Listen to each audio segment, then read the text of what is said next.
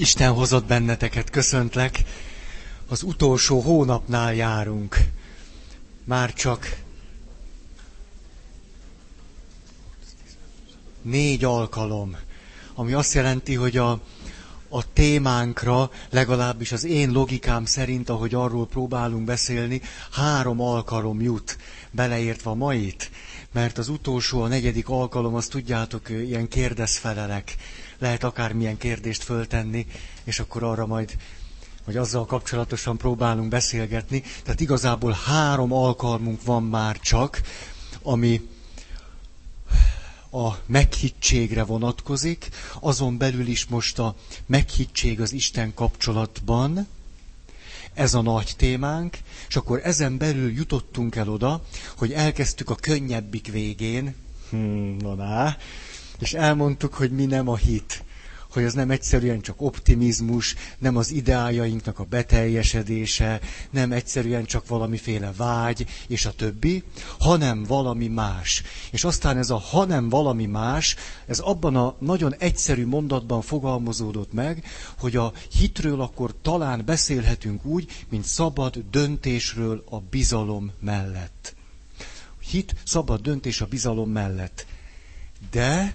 most elkezdjük valahogy ezt a mondatot fölöltöztetni, elkezdjük egy kicsit körbejárni, hogyha most ezt a mondatot szeretnénk valahogy igazán tartalommal nem mi megtölteni, hanem fölismerni a tartalmát, akkor mit mondhatunk róla?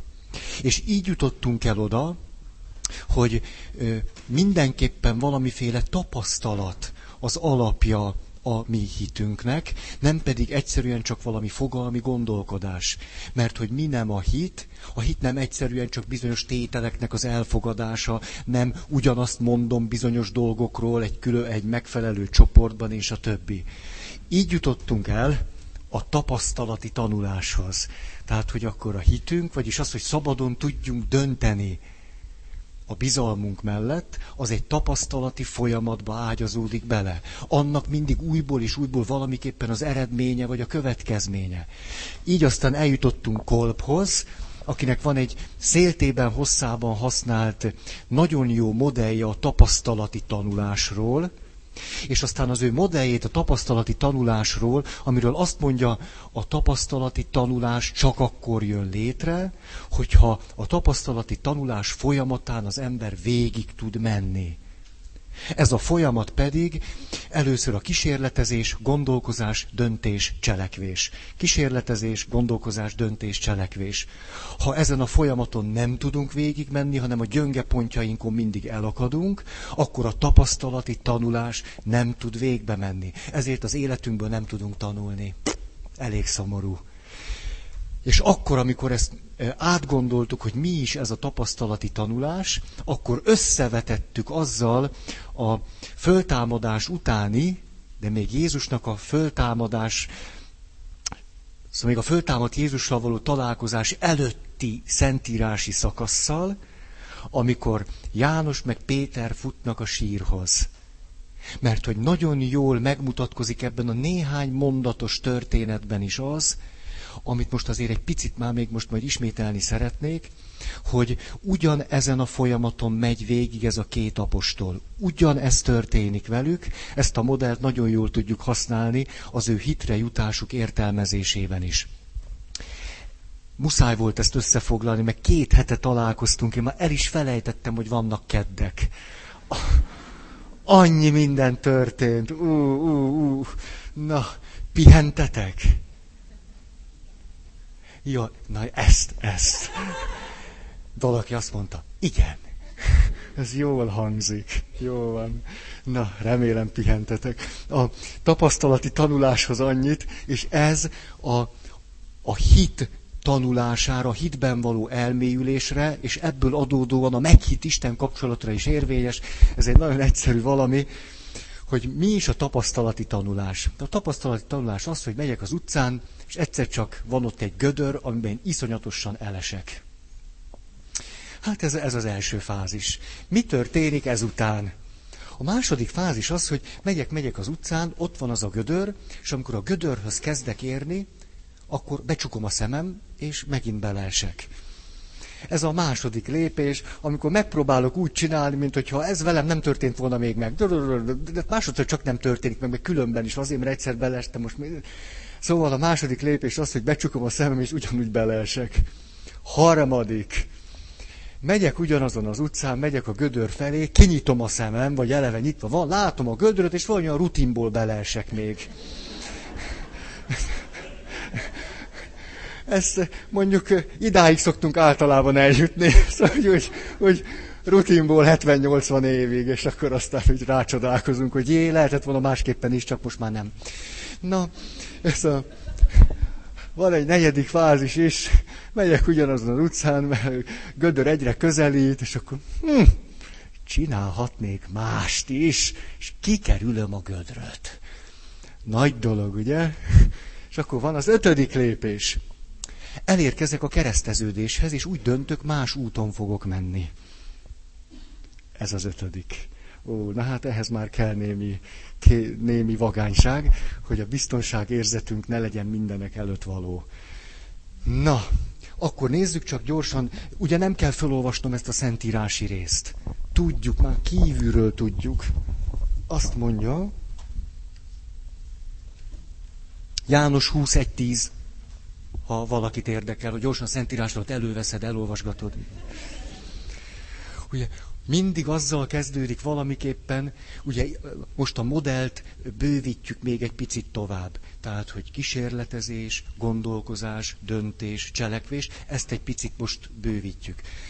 Hogy a hitre jutásnak a modellje akkor valahogy úgy hangozhat, hogy először is van a kegyelem, Isten megszólítása, meghívása, valamiféle kegyelemszerű történés, esemény mindenképpen van a, a dolgoknak az elején, ami nem belőlünk fakad, de legalábbis nem az énből következik. Egyszerűen csak valami, valami megérintődtünk, valami eszünkbe jutott, valami, ami nem, nem rajtunk múlik. És ez kapcsolódik a bizalommal, a mi bizalmunkkal. Ugye Péterrel is nagyon-nagyon-nagyon ez történik. Volt már egy előzetes meghívása, és volt Jézusra vonatkozóan valamilyen élménye. És ez a valamilyen élmény kezdte a bizalmát Jézusban elmélyíteni. Még Jézus nem támad föl, még egyszerűen csak abban a valakiben, akit ő nagyjából egy olyan embernek lát, többé-kevésbé, mint bárki más, csak mint egy kicsit rendkívülibb lenne. De a bizalom kezd kialakulni. A második lépés, itt van a szabadság és a döntés. Hát én megnézem azt az üres sírt. Ugye, és ez a döntés, ez mindig, vagy ha nem mindig, de nagyon gyakran különbséget hoz létre köztünk és a többség között. Mert hogy bizalomból fakad, és nem igazolható. Sok esetben még önmagunk előtt sem. Nagyon gyakran a bizalomból fakadó döntéseink értelmetlennek is tűnnek, vagy mások számára érthetetlennek. A harmadik volt, akkor most már rajta vagyunk itt a sínen, a cselekvés, vagyis neki indulnak és futnak a sír felé. Az ötödik volt a fölfedezés, amikor olyan részletesen leírják, hogy ott feküdtek a leplek, ott meg a kendő, ez össze volt hajtva, az nem volt összehajtva, az külön feküdt, ezen a részen, azon a részen. Klasszikusan valami fölfedezés. Ebből fakad a hit, és akkor János látta mindezt, és hitt. És utána jön rögtön ez a nagyon fontos mondat, de még nem értették meg az írásokat. Ó, itt a hit előbb jelentkezik, mint általában, mert mélyebben is van, mint az azzal kapcsolatos megértés. A megértés nagyon gyakran csak követi a hitet. Ó, valamiben elkezdek már hinni, az alapján kezdek is élni, és akkor egyszer csak rájövök, hogy miért vagyok normális, hogy ezt csinálom. Egyszer csak magam számára is kezdem tudni értelmesnek látni a tetteimet, amik, amik egyébként előrébbről fakadtak, nem a megértésből jöttek közvetlenül. De a megértés nagyon fontos, ezért a hitünk nem illogikus, nem ö, irreális, nem nevetséges, nem illuzórikus, hanem nagyon is értelmes. De erre sokszor a hit után jövünk rá, és nem a hit előtt. Ezért a megértés nem lehet a hitnek mindenestül föltétele. Akkor az már nem is hit, hanem nem tudom mi, tudomány. És aztán ebből pedig kellene, hogy fakadjon az elköteleződés. Mert az ember akármit is tapasztal, a szabadsága végig kísérőt, és eldönthetjük azt, hogy ez alapján, a tapasztalat alapján kívánunk élni, ez alapján a most meglévő hitünk alapján, vagy nem. Erre bennünket semmi sem kényszerít. És erről beszéltünk sok-sok hónappal ezelőtt, Isten nem száll meg bennünket, tehát erre a bennünk meglévő tapasztalatra alapuló hitre nem fog kényszeríteni minket. Nem fog. Ezért itt az embernek egyfajta elköteleződésére, hűségére is szükség van. Különben várhatjuk, hogy az Isten egy életen keresztül újból, meg újból élményeket, nem tudom mi, hittapasztalatokat adjon nekünk. De közben az életünk vesztegel, mert nem történt meg egy elköteleződés. Ami aztán megerősíti a bizalmunkat, ami aztán döntéshez vezet, cselekvéshez és a többi. Na, ez akart az ismétlés lenni, most talán már visszajött nekünk a téma, és akkor hű, két gyors megjegyzés, mielőtt szeretnék tovább menni. Ez a hit most, amiről beszélek, nem egyszerűen csak általános hit, mint ahogy egyébként erről sokat beszéltem, vagy egyfajta mély emberi meggyőződés, ami bármire irányulhat. Most speciálisan a föltámadt Jézusra és a lélek üdvére vonatkozó hitről beszélek. Most egy kicsit konkretizáltuk a témánkat. A föltámadt Jézusra és a lélek üdvére. Erre vonatkozik most ez a hit. És ezt hagy is, hagy mondjam el, miért tartom rettentő fontosnak. Azért, mert ha, ha nem mondjuk ki, hogy az a fajta hit, ami Jánosban és Péterben megjelent, és ami valójában a keresztény hitnek a lényege, hogy az mire irányul, akkor nagyon sok csalódás fog bennünket érni. Ezt hadd igazoljam nagyon röviden. Ha az én ez irányú hitem nem a föltámadt Jézusra és nem a lélek üdvére vonatkozik, akkor mit szoktunk csinálni? Azt, hogy azt mondom, én hívő vagyok, ezért remélem meg fogok gyógyulni. Akkor a hitem nem a lélek üdvére vonatkozik, hanem a testi egészségre. A hit nem a lélek üdvére vonatkozik, hanem a boldogságra. A hit nem a lélek üdvére vonatkozik, hanem találok majd egy szép lányt, és hiszek abban, hogy Isten majd, majd elém vezeti. Ó, ó, keresztény emberek, amikor arról beszélnek, hogy ők hisznek, valójában a hitük nem a lélek üdvére vonatkozik, hanem mondjuk egy jó állásra. Én azt egy nyugodtan, ez a... kimentél érte. Ez... Isten hozott. Ez egy szép gesztus, és látjátok, ez mélyen bizalomból fakadt. Ez a, ez a, igen, ez a kockázat. Ez, kiléptél a biztonságból. Gratulálok. Ez a, és ennyi emberrel szemben cselekedtél. Szembe az árral. Ez a, na, de egy ilyen szép nőér. Na jó. Na, szóval nagyon gyakran, hát azért valami motiváció kell, hogy legyen, nem? Tehát ez, csak úgy szent vagyok, az nem szokott azért lenni. Tehát ez, természetes alapokra szükség van, ugye? Az akkor... Hát... És egy ketten. Ez, hát már nagyon virultok, szóval látszik. Kipihentétek magatokat. Most akkor ez, ez nem tudom, arra kell, hogy, hogy, hogy ösztönözzön, hogy valami műfajváltásra lehet, hogy szükség van. Tehát lehet, hogy itt hetedik éve jutottunk oda, hogy kicsit vissza kell vonulnom. Tehát és akkor majd így dumálgatunk ilyesmi. Majd ezt, ezt. Na, tehát... Hihetetlen sokszor tapasztalom azt, hogy miközben az illető azt gondolja, hogy ő keresztény hívő, aközben a hite nem elsősorban a föltámadt Jézusra, és nem elsősorban a lélek üdvére vonatkozik, hanem evilági tök jó dolgokra. De mi következik ebből? Rengeteg csalódás. Ilyenkor szokott az megfogalmazódni, de hát én hiszek, és akkor minek? Hát akkor hiába való a hitem, pedig én nagyon hittem benne, hogy Jézus meggyógyít. Én nagyon hittem benne, már negyven éve várom és hiszek benne. hogy az a jó pasi csak megjön. Már negyven, de én ennél jobban már nem tudok hinni. Ez nagyon szép. Hát neki nem annyira, de... Szóval, szóval szép dolog a bármire irányuló hit és bizalom, de ennek a keresztény hithez nem sok köze van. A ma embere le akarja rángatni a mennyországot a földre. Ezt ne, lehet, hogy ez bután hangzik most, hogy így mondom, de valami ilyesmiről van szó, és valahogy egy ilyen illuzórikus vágyunk van, hogy ha van Isten, meg szeret minket, meg minden, amit szoktunk ilyenkor mondani, akkor kérjük itt a paradicsomot. Ez, ez van bennünk, és a hitünk elsősorban erre irányul. És hogyha nem kapjuk meg itt mindent úgy, ahogy... akkor minek misére menni? Hát, mert csak a föltámadt Jézussal lehet találkoznia, meg hát a többiekkel, de hát ez... ez... Hát akkor, akkor...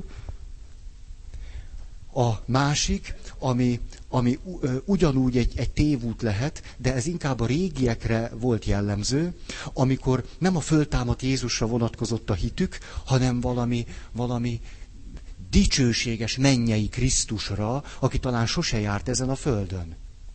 Ez ugye az, hogy ez a földi élet egy nyomorúság, itt, majd oda át. Ekkor sem a föltámadt Jézusra irányul a hit, hanem valami elképzelt, kitalált, dicsőséges isteni valakire, aki mintha sose jött volna ide, és sose lett volna semmiféle köze férfihez, nőhöz, egészséghez, testhez, betegséghez, találkozáshoz, emberséghez és a többihez. Tehát én most arról a hitről beszélek, ami a lélek üdvére, és a föltámadt Jézusra vonatkozik, ami azonban, mert a föltámadt Jézusra vonatkozik, a történeti Jézusra, ezért aztán ez mégiscsak kihatással van az egészségemre, a boldogságomra, a kapcsolataimra, a házasságomra, az életvitelemre és minden egyébre, de nem arra irányul. És ez nagyon nagy különbség. Ezt mindenképpen ide akartam hozni, mert úgy látom, hogy ezt nem szoktuk elég világosan kimondani. És emiatt van egy állandó csalódásunk, vagy pedig egy ilyen állandó szenvedésünk, amiről azt gondoljuk, hogy ennek így kell lenni, mert majd csak oda át lehet jobb. Dehogy is, itt is sokkal jobb lehet. Most például nézzétek, milyen szép dobogónk lett. Hát a színe, hát az... Hogy, hogy lehet ezt a két kéket egymással párosítani? Van esztétika szakos valaki köztünk, vagy végzett? Mondana erről valamit? Hogy, tehát, hogy, szép, szép. Tehát hogy? Értitek? Ez, tehát azért Jézus ennél jobban járt itt a földön. Tehát azért ez neki se tetszene. Tehát el tudná fogadni, de azért... Tehát itt valami hangsúlyeltolódást vélek fölfedezni. Aki ezt készítette, túlságosan is valami mennyei Krisztusba veti bizalmát, mert hogy neki ez így is jó. Ja, ne, ne inkább rátok nézek. Na, ez akart egy, egy rövidke, nem tudom mi lenni, és akkor most menjünk el a tapasztalathoz. Ahhoz a tapasztalathoz, ami elsősorban a krónikus betegekkel való találkozásból fakadó tapasztalat. Hadd áruljam el, hogy miért? Azért, mert azt gondolom, hogy ha most elsősorban a krónikus betegekről, az ő tapasztalataikról, illetve azokról beszélünk, akik valamilyen már kikerülhetetlen, megváltoztathatatlan, bizonyos értelemben reménytelen helyzetben vannak, az ő tapasztalataik számunkra nagyon izgalmasak. Mert valami olyasmit mutatnak, hogy ha még egy olyan helyzetben is lehet azt gondolni, hogy, akkor az tényleg lehet. Ha még egy olyan helyzetben is lehet hinni azt, hogy ó, akkor annak van súlya. Ha egy egészséges ember azt mondja, hogy ó, az élet szép, van a kijelentésének súlya? Na hát számomra nem sok. De amikor egy mozgássérült, egy tolókocsis, hogy mondják, nem tolókocsis, kerekes székes, ez nagyon... kerekes székes testvérünk azt mondja, Feri, az élet szép. Egyszer csak az ő kijelentésének nagyon nagy súlya van. Amikor egy valaki, akinek megmondták, hogy, hogy ö, olyan rákja van, hogy a túlélési esély öt százalék, és ő azt mondja, hogy érdemes élni, akkor az ő kijelentésének súlya van. Az, amit ő kifejez, akkor arra érdemes hallgatni sokkal inkább, mint amiről a pap beszél. Amikor egy ötgyerekes anyuka azt mondja, hogy hát a lemondás, meg az áldozathozatal az ilyen, meg ilyen, annak a kijelentésnek súlya van. Ha én beszélek róla...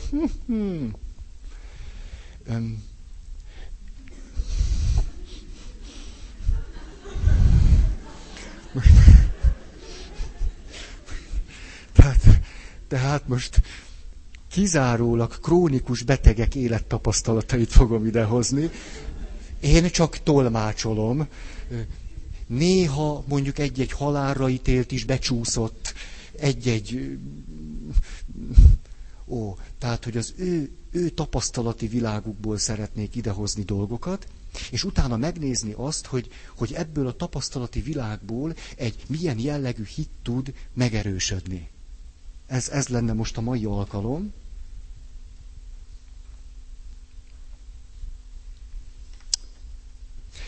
Na, tehát a bevezetésnek az első része volt ez, hogy amit ebben a mondatban fejezhetnénk ki, ha egy súlyos beteg mond valamit az élet értelméről, akkor annak sokkal nagyobb súlya van, mint hogyha én vagy te mondanánk róla valamit is. Egy szóban hiteles. Az ő szava hiteles, és sokkal inkább hitelt érdemlő, mint bárki másé, mert egy ilyen helyzetből hangzik el. Viktor Franklról írja az egyik tanítványa, hogy sokat hallottam, ugye koncentrációs tábort járja meg, négy, négyet. Négyet. Na hát az ember elkezdi, akkor azért... A, és amikor túléli, akkor utána hallja, ezt ő maga nyilatkozza, hogy a német emberek milyen görcsös igyekezettel próbálják kifejezni azt, hogy de köztünk is vannak rendes emberek. Hogy köztünk is voltak igazak. Hogy köztünk is voltak, stb. stb. És akkor Frankl hallja ezeket a kijelentéseket, és a következő következtetésre jut. Ha egy német ember mondja azt, hogy mi is igazak vagyunk, ennek a kijelentésnek, vagy tudunk igazak lenni, vagy voltak köztünk, akkor ennek a kijelentésnek nincs sok súlya. negyvenhatban, negyvenhétben és ötvenegyben. De ha egy zsidó mondja, aki megjárta a koncentrációs tábort, annak a kijelentésnek van súlya. Ezért leírja azt, hogy a német emberek között is van nagyon sok igaz ember, akik nagyon sok igaz dolgot tettek. Vannak szentek és igazak, és mert ha ezt ő mondja, annak a kijelentésnek van súlya. A, amikor egy szenvedélybeteg gyógyulni akar, és én ülök vele szemben, és azt mondja, hogy de nem bírom letenni, vagy nem, nem bírom fölvenni, mindegy. Ez már csak gusztus kérdése. És, és én akkor elkezdek neki akármit mondani, de így, de úgy, de... ennek nincs sok súly. Nincs túl sok súlya. Ma megint ez a mit süt kis szűcs, ez nincs túl sok súlya. Ha azonban őt összehozzuk egy gyógyult, gyógyult alkoholbeteggel, akkor azért azt már meghallgatja. Ha egy kigyógyult kábítószer függő beszél egy olyan valakivel, aki szeretne kigyógyulni, azt tudjuk, ez most már tényszerű dolog, hogy a leghatékonyabb segítséget azok tudják nyújtani, akiknek ilyen okok miatt hitele van azok előtt, akik maguk is ebben a nehéz helyzetben vannak. És mi, akik csak kevésbé vagyunk szenvedélybetegek, dumálhatunk akármit. Többé-kevésbé. Itt érzem egyébként az egyházunknak is egy nagyon sajátos felelősségét. A mindenkinek, aki az egyház tagjának tartja magát, azt gondolom kellene nagyon fontos kijelentéseket tenni. Mert ha mi mondjuk azt, hogy sok bűnt követtünk el a középkorban az emberekkel szemben, annak van súlya, mert mi csináltuk. És ha mi kérünk emiatt bocsánatot, annak a bocsánatkérésnek van súlya. Ha valaki kívülről azt mondja, kérjen már, nem tudom melyik pap, vagy püspök, vagy akárki bocsánatot, hát jó van ez.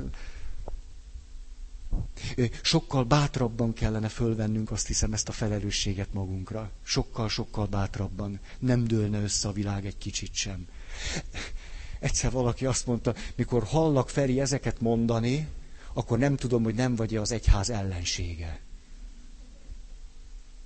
Pedig én nem szídom az egyházat. Miért szídnám? Hát ott, ott vagyok én is. Hát ennél jobban nem tudom, hogy lehetnék. Hát... Néha kicsit sok is. Na, tehát, tehát azért ezeknek az embereknek a tapasztalata, mert van bennük valami hitelesség. És ami kifelé egyfajta hitelesség, az befelé pedig hit.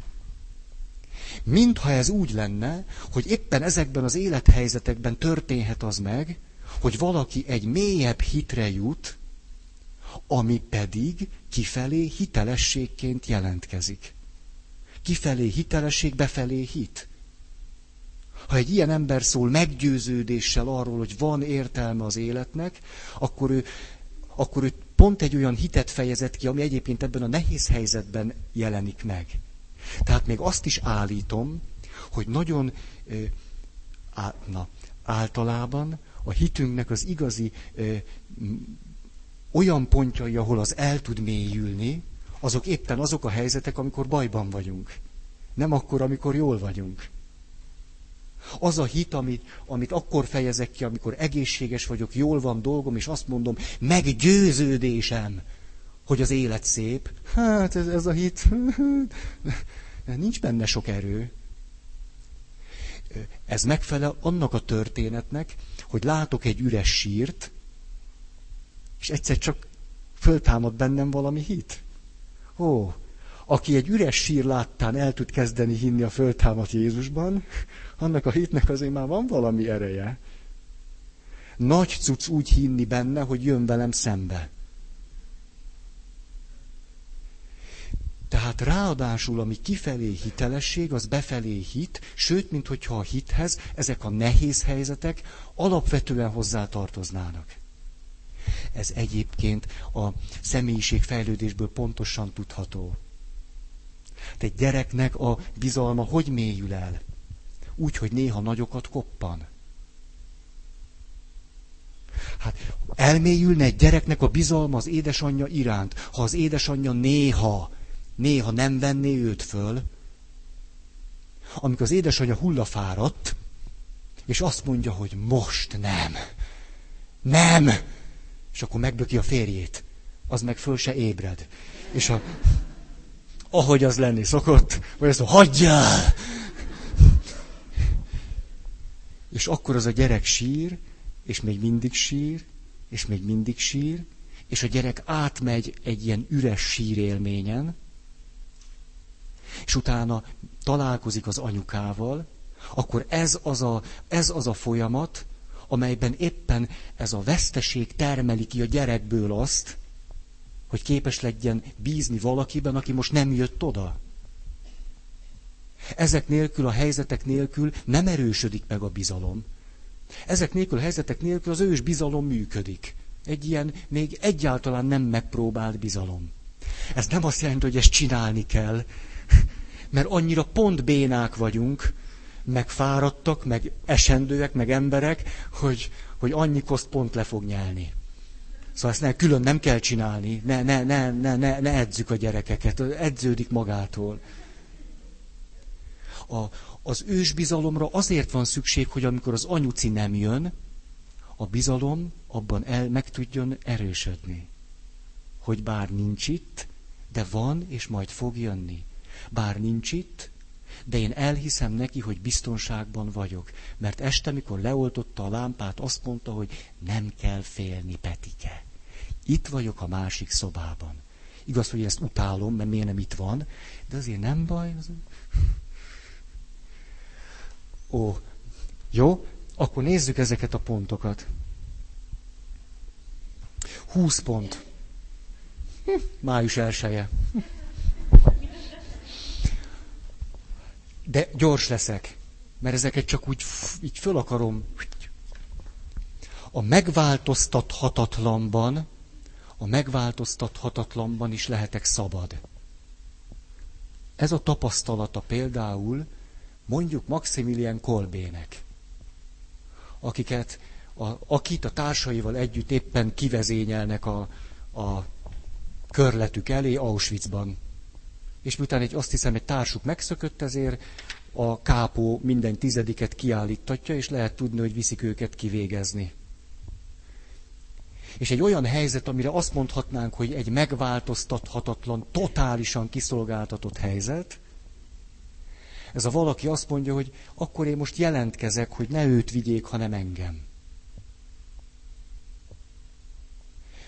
Egy olyan helyzet, ami, ami totálisan látszólag nincs a kezünkben, lehet a saját kezünkben, sőt bizonyos értelemben van is, éppen a szabadságunk miatt.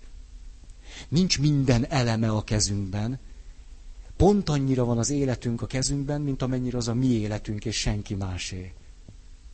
Tehát a megváltoztathatatlanban is szabadok vagyunk. A kérdés azonban, hogy ezt fölismerjük-e. Aztán döntünk el mellett, és aztán cselekszünk ez alapján, és hűségesek vagyunk-e ezen egy-két tapasztalat által megerősödő hitünkhöz. Ez, ez, ezen múlik, hogy, hogy ez alapján kezdek élni, vagy tök mindegy, hogy mi más, na, nem tök mindegy, tehát, hogy vagy bármi más alapján. A... Igen, sajnálom, hogy néha már a példáim is unalmasak, meg már ismertek. Nekem az egyik kedvencem azért a Mórusz Tamás. A Mórusz Tamás, hát... Szóval tudjátok, amikor valakinek van három másodperce az életből, mert már oda hajtotta a fejét, ugye, hogy lecsapja a bárgyával a hóhér, a hóhér. És mikor már ott van, ott van a feje, akkor int a kezével. Ismeritek ezt? Ez így történt. Int a kezével, és azt mondja, hogy hóhér uram, a szakállam nem követett el felségsértést, és így odébb teszi. Ugye jó sok börtön nem tudott borotválkozni. Hogy valaki a halála előtt két másodperccel képes egy ilyesmire, amikor azt mondja, na hát ez, ez most már megy a maga útján, itt már szabadság semmi. És bemond egy ilyen szakán, nem kötözsz, hogy azt ne vágjuk le. Na, ilyen gyors leszek.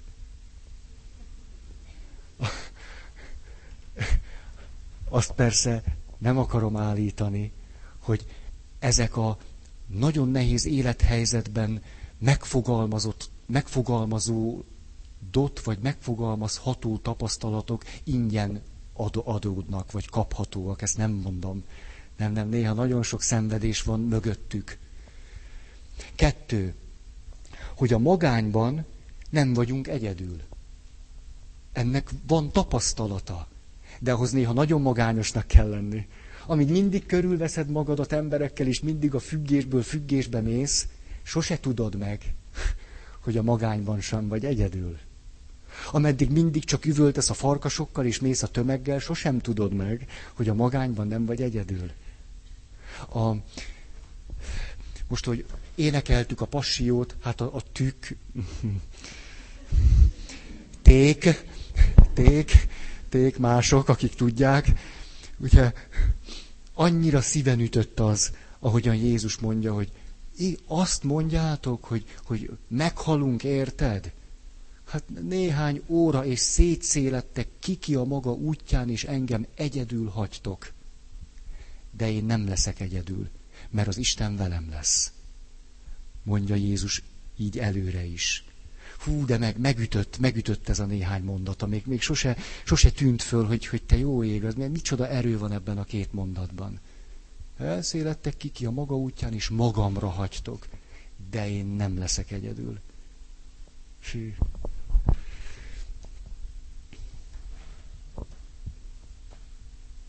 Igen, temettem egy nénit, kilencvennyolc vagy hét éves volt, nem emlékszem. És, a, és képzeljétek el, hogy az utolsó, én nem is tudom, mondjuk tizenöt évét élte úgy, hogy nem ment ki a lakásból, a testvérével élt, akkor a testvére meghalt, azt is én temettem el, és utána élt még mondjuk öt évet úgy, hogy öt év alatt egy, egy lakótelepi szobát képzeljetek el, azt nem tudom, egy kis szobát, egy lakótelepi kis szobát, ott élt öt évig. Úgy. A Magyar Máltai Szeretett Szolgálattól jártak hozzá föl, mert nem volt egyetlen rokona sem. Hogy ebbe valaki nem bolondul bele. kilencven valahány évesen olyan tiszta volt a, a tudata, az hihetetlen. Mentem föl hozzá, egy végtelenre fogyott már. Az nem lehet érteni, hogy miből él egy ilyen ember. Tehát csont és bőr, és még él három évet. Hogy, tehát már nem, nem tévézett meg, ezek, ezek már, már kívül voltak az ő világán. És nem, hogy nem bolondult meg, hanem olyan tisztán lehetett vele beszélgetni, hihetetlen volt, hihetetlen. Mikor utoljára a halála előtt mentem, talán egy nappal. És akkor már akkor egészen-egészen a halál, halálra készült. Teljesen. És így rám nézett, és azt mondta, hogy most már nem akarok veled foglalkozni. Mondta, nem is volt hajlandó. Nem, nekem most már más dolgom van. Szóval megismert, tudta, hogy én vagyok, na és... Oh. Szóval, hogy hogy... hogy vagy akik, akik nem tudom, tudjátok, magánzárkában kibírnak kilenc-tíz évet. És nem, hogy nem bolondul meg. Hm. Három. Tehetetlenségben is oltalom alatt állunk. Amikor egészen tehetetlenek vagyunk, akkor is oltalom alatt állunk. A, a nénik jutnak eszembe. Hányszor hallottam ezt, hogy a néni elesik egyedül a lakásban. Nem bír fölkelni. Ugye hát olyan, mint egy madárka. Hát, és akkor azt mondja, teljesen tehetetlenül voltam, Feri atya, egyedül, és, és tudtam, hogy senki nem tud segíteni, és, és akkor elkezdtem imádkozni. Ezt annyira szokták mondani. Én nem is tudom, hogy volt az Feri atya. Valahogy elmondtam egy rózsafüzért, és lett erőm. A, tehát, hogy egy teljesen kiszolgáltatott, tehetetlen, lehetetlen, magányos helyzetben is ő valakihez fordul. Vagyis tud egy oltalomról, ami nem szűnik meg, bár ő egyedül nem bír fölkelni. Hát olyan is volt, aki fél napot volt a kádban. Jó, tiszta lett. Hogy... De aranyos volt, na, hogy ezekben a helyzetekben is... Na ezért majd kapok, ugye? Odafönn. Ajaj. Negyedik pont. Ezt akkor most le, lezártam még, mielőtt rosszabb helyzetbe kerülök. Értetlenségben is értelmes az életem. Mikor értetlen vagyok valamivel kapcsolatban, emlékeztek a Placid atyára. Hát mindnyájan emlékszünk, Placid atyára, aki megjárta a gulágot. És akkor azt mondja, egyrészt elmondja, hogy mi volt a trükkje, de ezt most nem mondom el. Olvassátok el. Viszont azt mondja, azok haltak meg leggyorsabban. Na most te... ennek fizikailag, meg lelkileg. Fizikailag mit gondoltok, kik halnak meg leggyorsabban a gulágon?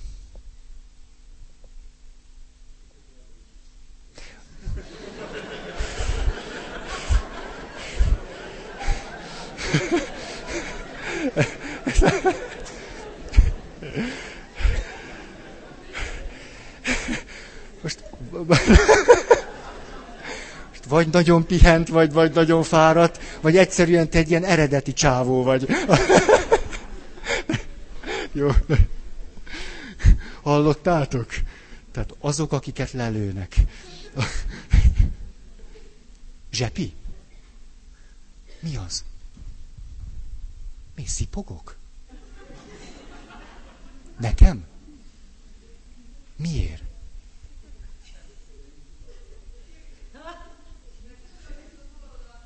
Töröljem meg? Mit csináljak? Ja, ezt csináltam.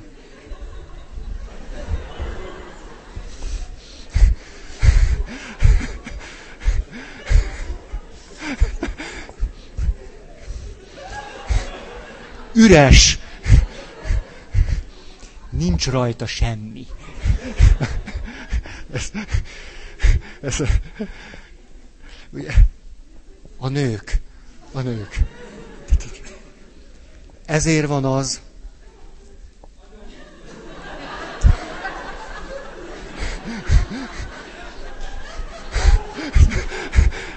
Ezért... Ez, hát mi az is én vagyok most, mint a... Hát... A rádióban ez élvezhetetlen lesz.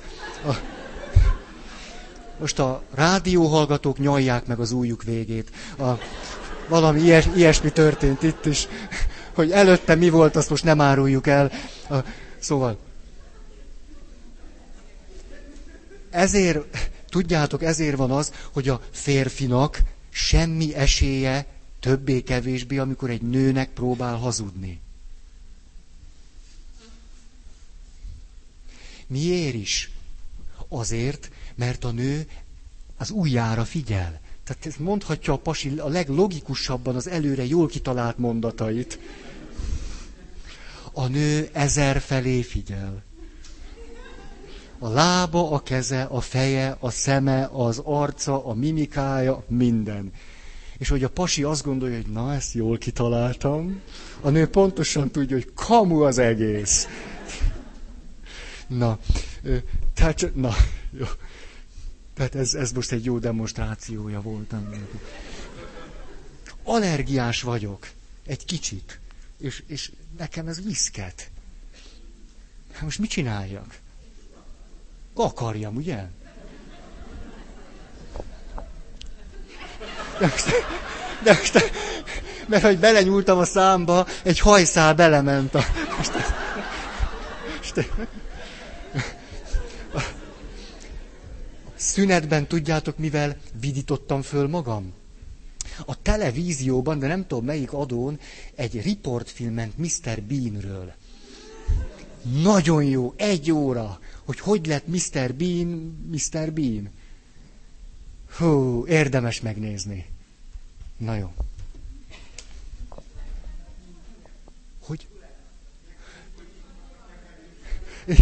Tehát, most akiket nem végeztek ki, ja de hát megtudjuk, hát találjátok ki.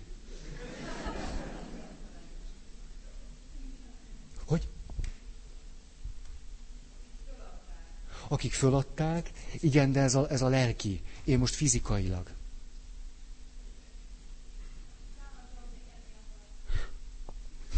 Ó, ez, akik állandóan pihenni akartak. Ez érdekes. Ez, ez, hát a nagy darab izmos pasik. Egyszerűen azért, mert nekik kellett volna a termetükhöz képest megfelelően táplálkozni. Az meg ott nincs. Ezért a legerősebb emberek haltak meg leggyorsabban. És a kis nyüszögék élték túl. Nekem nem sok esélyem van, mert a nyüszöge az megvan, de a kicsi az nem. Szóval fizikailag a nagy, a nagy és erősek, akikről azt gondolták, mikor ment a vonat, hogy na, ezek majd segítenek nekünk, dehogy is a kis pici segített annak a nagynak.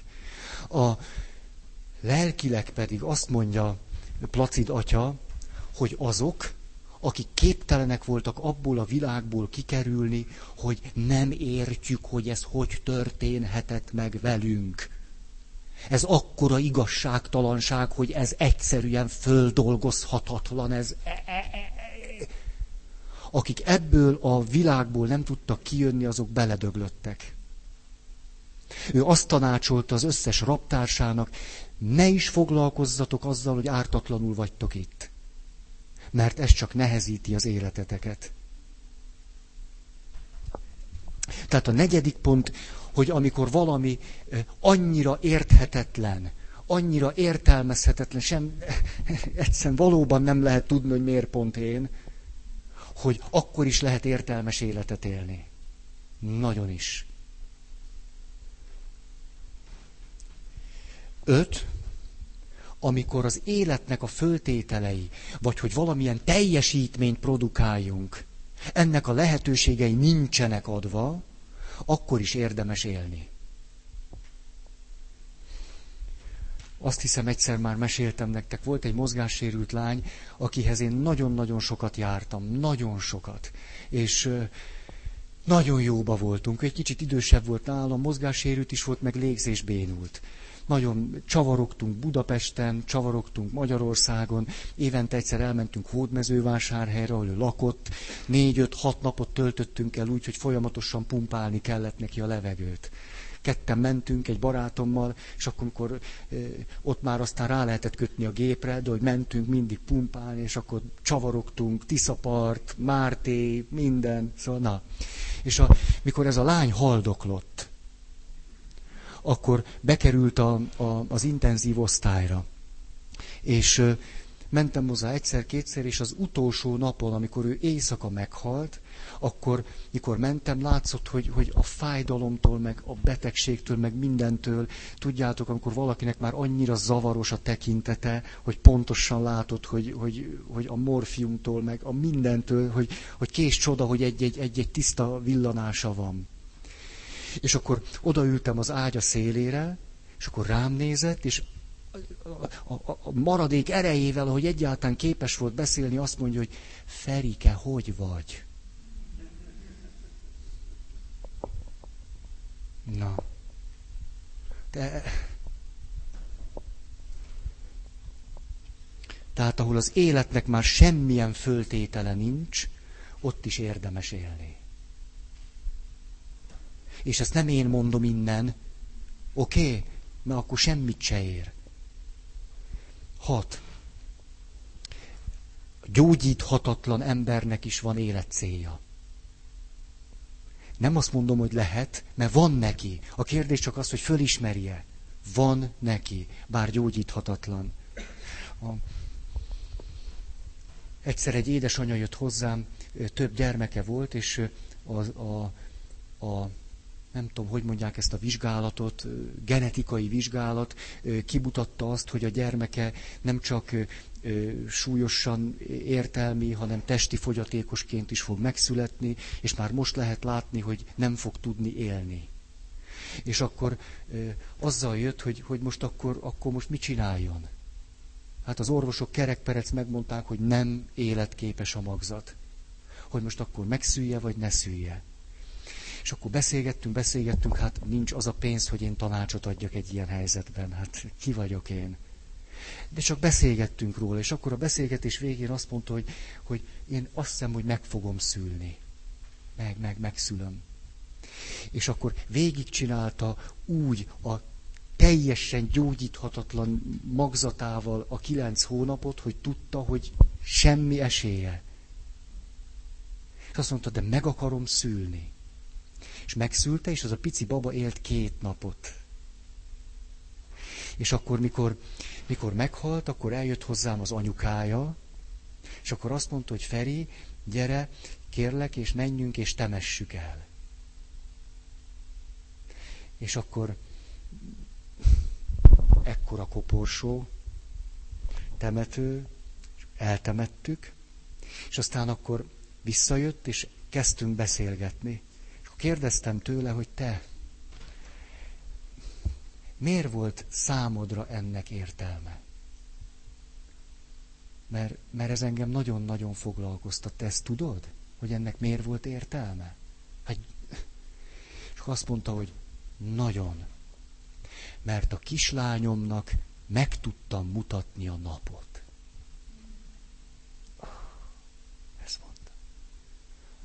Kislányomnak meg tudtam mutatni a napot. Egy gyógyíthatatlan embernek is van életcélja. Nem lehet, van. Van.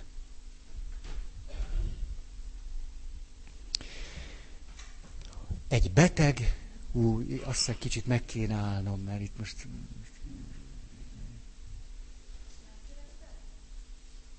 Ő, ő, megbeszéltük, hogy majd az anyukája megkereszteli. Igen. Igen, ez hangzott el, hogy megkereszteltem-e. Hát az anyukája.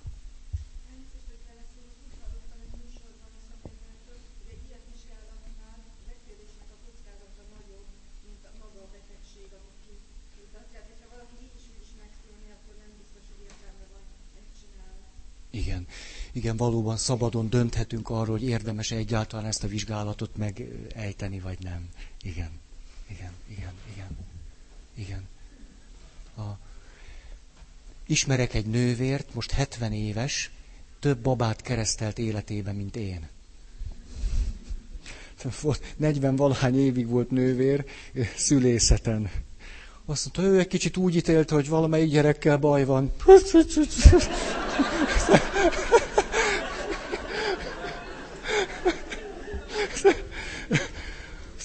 Jó van, jó van, jó van. De azért nagyon ne hirdessük.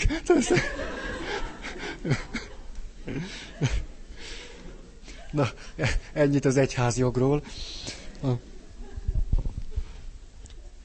Szóval egy beteg ember is tud teljes életet élni. Ez valami olyan meg, meg, megrázó paradoxon, hogy, hogy, hogy ha van ilyen tapasztalatotok, akkor tudjátok, hogy mi kívülről azt mondjuk, hogy jaj, hát miért akarna az az ember így élni? Hát ugyan már, azt hányszor hallottam, hogy jaj, hát jobb is neki, ha nem él. És ha őt kérdezed, és ha őt kérdezed, akkor lehet, hogy azt mondja, hogy nem, hogy, nem, hogy, hogy, hogy jó, hogy élek, hanem, hogy hát de nem veszed észre, hogy én teljes életet élek. De ez már ebből a szempontból mind múlik? Az, hogy hiánymotivált vagyok, vagy növekedésmotivált? Hát ki az, akinek mindene megvan? Hát senki. Ezért nem azon múlik, hogy valaki teljes életet él-e, hogy mindene megvan-e, mert senkinek sincs meg mindene. Ezért aztán természetesen egy élet lehetőségeiben nagyon korlátozott ember is tud sokkal teljesebb életet élni, mint valaki más. Hány és hány példája van ennek, hogy valaki öngyilkossági kísérlet, élet-halál között, így kóma, úgy nem tudom, visszahozzák, és akkor azt mondja, hogy most már tudom, hogy érdemes élni. Csak éppen levágták mind a két lábát. Azt mondja, ezt nem, amíg lábam volt, nem tudtam. Most nincs lábam, most tudom. És most, hogy nincs lábam, teljesebb életet élek, mint lábbal. Ezt nem én mondom.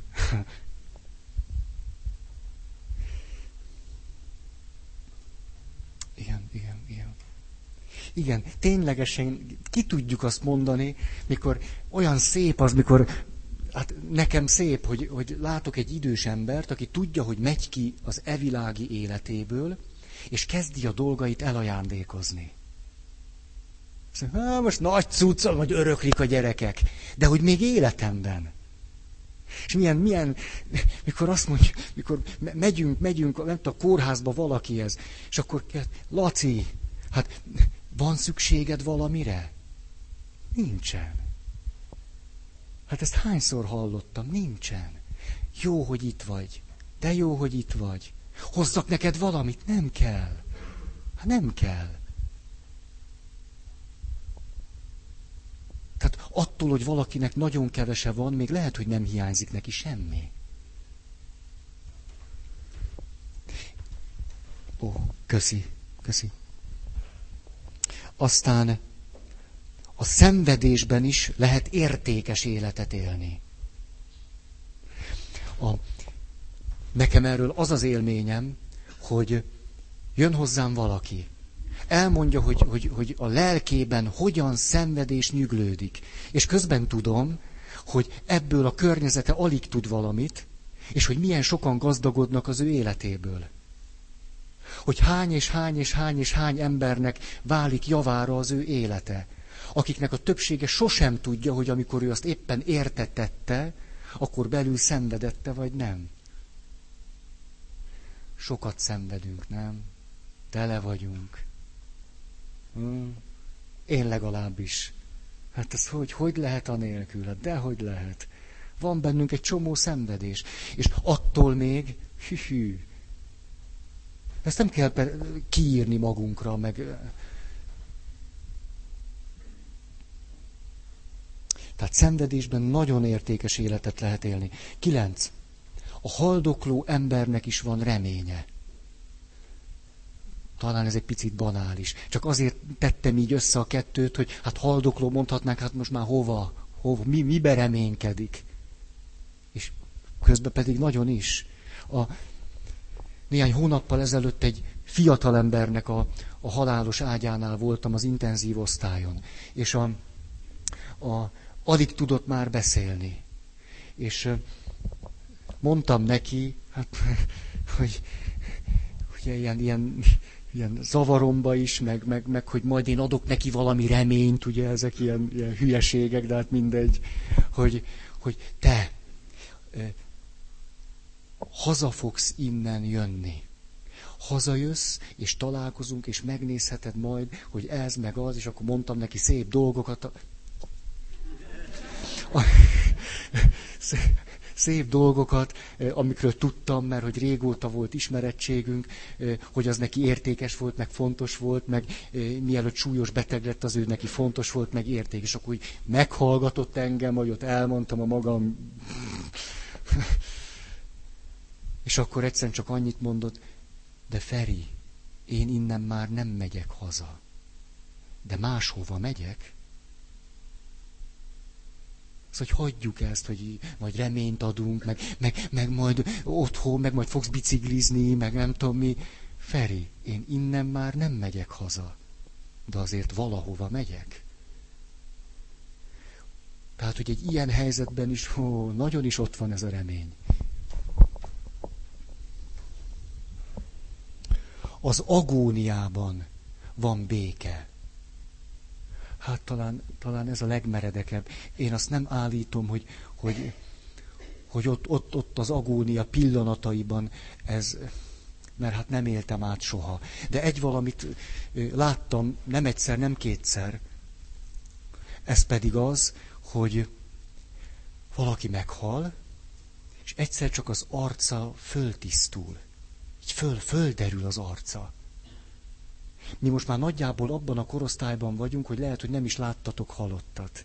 Én viszont sokat láttam. Én mentem a krematóriumba is. Mert voltak olyan emberek, akik kértek, kérleltek engem, hogy, hogy kísérjem el őket a krematóriumba, amikor a szerettüket hamvasztják. Hát, ha kérte, kérte. Hát most ö, ö, döbbenetesen ilyen, ilyen, ilyen széppé tud válni egy-egy e, halott embernek az arca. Miközben előtte nagyon nagy agóniája lehetett. Tibetben egyenesen azt mondják, hogy ha megjelenik ez a, ez a szinte ilyen túlvilági mosoly az elhunyt arcán, akkor tudjuk, hogy, hogy üdvözült, vagy hát szóval, hogy jó helyen van, hogy ez annak a jele, hogy az még a testen megmutatkozik.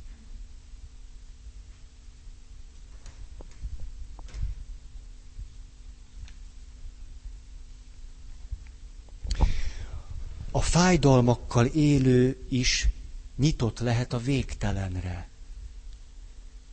Ugye, mert a fájdalomról azt mondjuk, hogy teljesen bezár, hihetetlenül beszűkít, fáj a fogam, és semmire nem tudok már figyelni. Bizonyos értelemben így van, igen, ennek a fájdalomnak megvannak ezek a, ezek a szintjei, ez teljesen igaz. És mégis e, tudunk e, nagyon nyitottak lenni a legnagyobb fájdalomban is a végtelenre. Ma délelőtt is egy haldoklónak az ágya mellett ültem, egy, egy néni, akit ismerek több mint tíz éve. És ö, fölfekvései vannak, egyszerűen, tehát értitek, tehát fáj a létezés. Egyszerűen ne, nem tud úgy lenni, hogy ne fájjon, és már nem csak a rák fáj, hanem a fölfekvés fája, minden fáj már. Tehát egyszerűen a létezés és a fájdalom szinte már egy ilyen egy, egyé olvat valami. És a...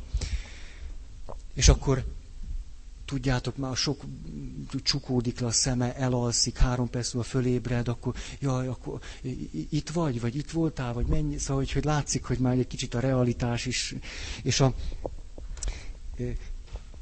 És akkor azt mondja, olyan, olyan kedves volt, azt mondta, hogy tudod, a lányom azt mondta, hogy beszélgessek veled.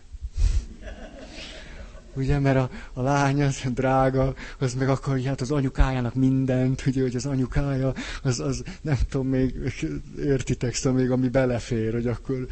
És akkor azt, hát a lányom azt mondta, hogy beszélgessek veled. De én már nem tudok. De én már nem tudok. Nem is kell. Nem is kell, én csak itt vagyok. De tudod mit? Ha akarod, azért együtt imádkozhatunk. Az jó. Az jó. Szóval már, már beszélgetni nem, már... De imádkozni azért azt igen. És akkor hányszor láttam azt, hogy, hogy beszélni nem tud, de oda megyek, és, és csak, csak én beszélek, mert már ő nem tud beszélni. És akkor egyszer csak, mikor azt mondják az orvosok, hogy hát már kár hozzá menni, hát már teljesen nem, nem, nem tud kommunikálni. Dehogy nem tud. Dehogy nem tud. És akkor, hogy befejezem, így, így indul el a keze, hogy vessen keresztet. Erről nagyon sok tapasztalatom van. Hogy... hogy Szóval látszik, ahogy, ez, ahogy a homlok után persze leesik a keze, épp csak ennyi tud történni. Miközben azt gondolják az orvosok, hogy már se kép, se hang.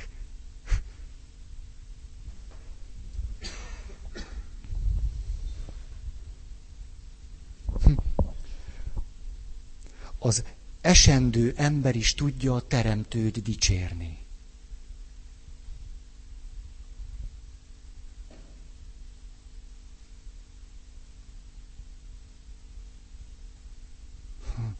A, ezt azért tettem így egybe, mert hogy az esendő ember szíthatná a teremtőjét joggal, nem tudom.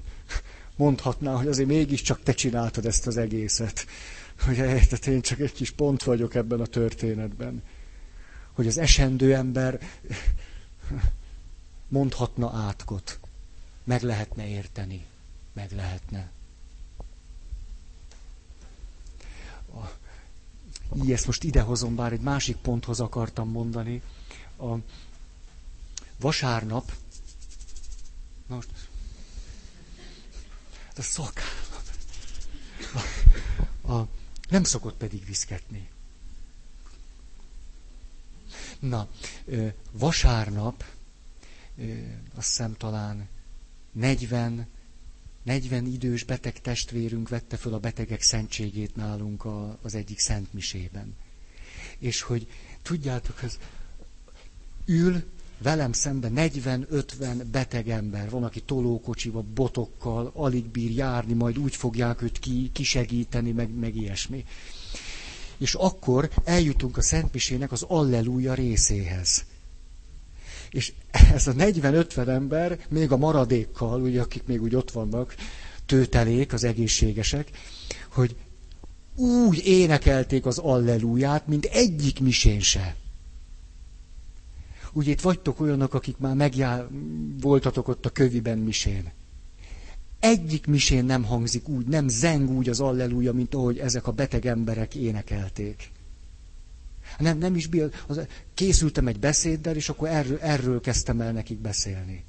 Hogyha most belépne a mi templomunkba valaki, és hallaná, hogy itt, itt az átlag életkor nyolcvan fölött, csak én rontom a statisztikát, a, körülbelül nyolcvan fölött, és a, de van ott kilencven fölött is, van egy néni, kilencvenkilenc volt. Ah, most várjuk, hogy száz legyen. Hm, és akkor nagy ünneplünk. És a Szóval, hogy valaki bejött volna a templomba, és hallotta volna, hogy ezek hogy énekelnek, és utána elmondom nekik, igen, ma a betegek szentségét most veszik föl. Na, tehát ez a tapasztalat.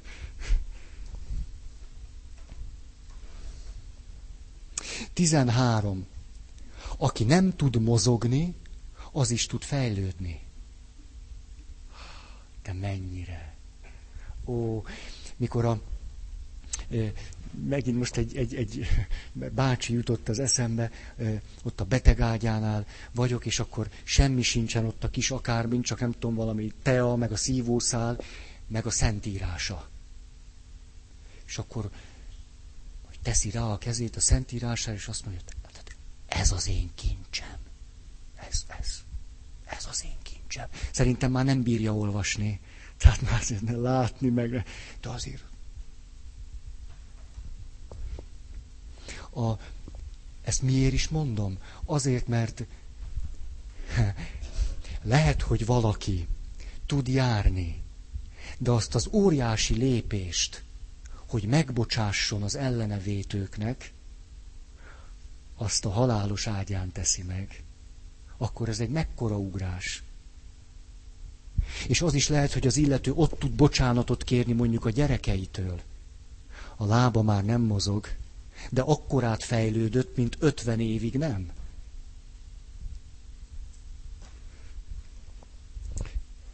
tizennégy. A kiszolgáltatott embernek is van méltósága.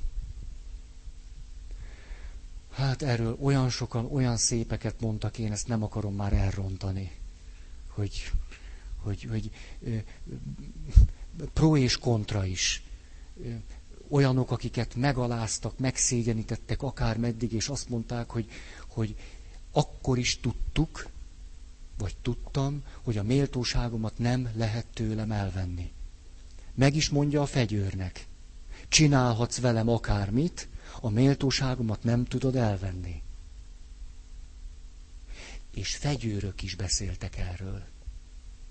Amikor rádöbbennek arra, hogy amiért az egészet csinálják, az sosem lesz az övék. Hogy meg lehet őt ölni, akkor se tudom birtokolni. Nem, de azt nem tudom tőle elvenni, ami, a, a, ami mondjuk egy nem tudom milyen ilyen lelki világból fakadna, hogy azt akarom megszerezni. Azt nem lehet. Azért hagy, tényleg most hagy beszéljek haza, azért papok erről, erről tényleg tudtak sokat, sokat igazán hitelesen beszélni. Na, tizenöt. Akkor ez lesz azt hiszem az utolsó. Ó, erre nagy, nagy héten jöttem rá, de aztán nem erről beszéltem, mert lett jobb. De azért ezt most elmondom. A, hogy az áldozat is tud áldozatot hozni. Nem gondolom, hogy Jézus áldozat volt, hiszen önként szabadon vállalta. De ha most azt veszem, hogy ő áldozat is volt bizonyos értelemben, ez őt egyáltalán nem akadályozta meg abban, hogy áldozatot hozzon. Ezért lehet, hogy egy élethelyzetben totálisan áldozatnak tartom magam, akkor is van annyi szabad terem, hogy áldozatot hozzak. Nekem ez tetszik. Persze sokkal jobb, hogyha az ember nem megy bele az áldozat szerepbe. Az, az egy hülye szerep. Nem, nem jó szerep, az semmire se jó. Jó. Azt hiszem, hogy most már, már sok volt, sok volt. Köszönöm a figyelmeteket. Még három alkalom. Akar-e valaki hirdetni?